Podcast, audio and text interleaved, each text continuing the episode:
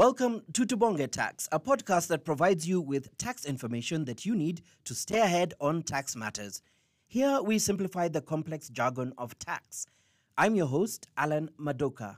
Now, today we are joined by Wana JC Njuguna from Domestic Taxes Department, otherwise known as DTD, in the Kenya Revenue Authority. Now, today is a quick one, and we'll be touching on residential rental income and the changes in threshold. So it's a slight clarification on something that is already in effect and uh, is already in force. Bwana what are these changes to the residential rental income thresholds? Thank you, Alan.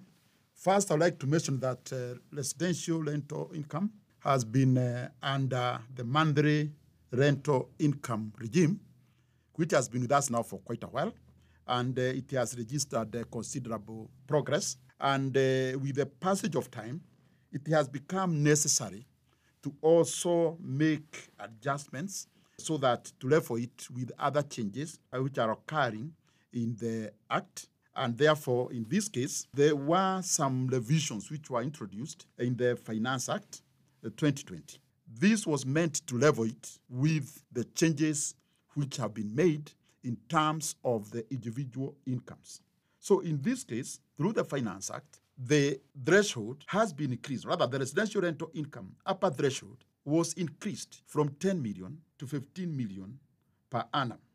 The lower threshold has also been increased from 144,000 to 288,000 per annum in order to align with the current lower individual tax part.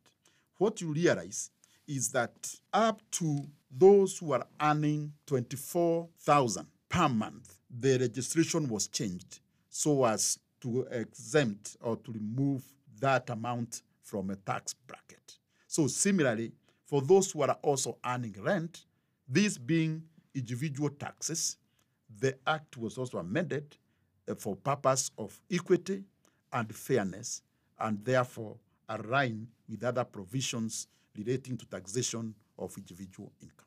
This will also bring on board more and more Uh, uh, landlords into this regime, which was meant to simply make it, or rather to simplify the taxation of rental income.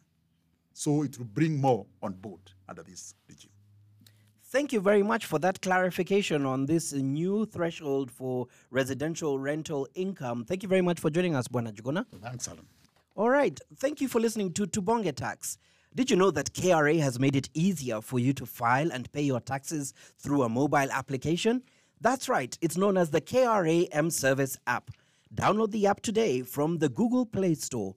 For more information, visit the KRA website at www.kra.go.ke. I've been your host, Alan Madoka. Until next time, goodbye.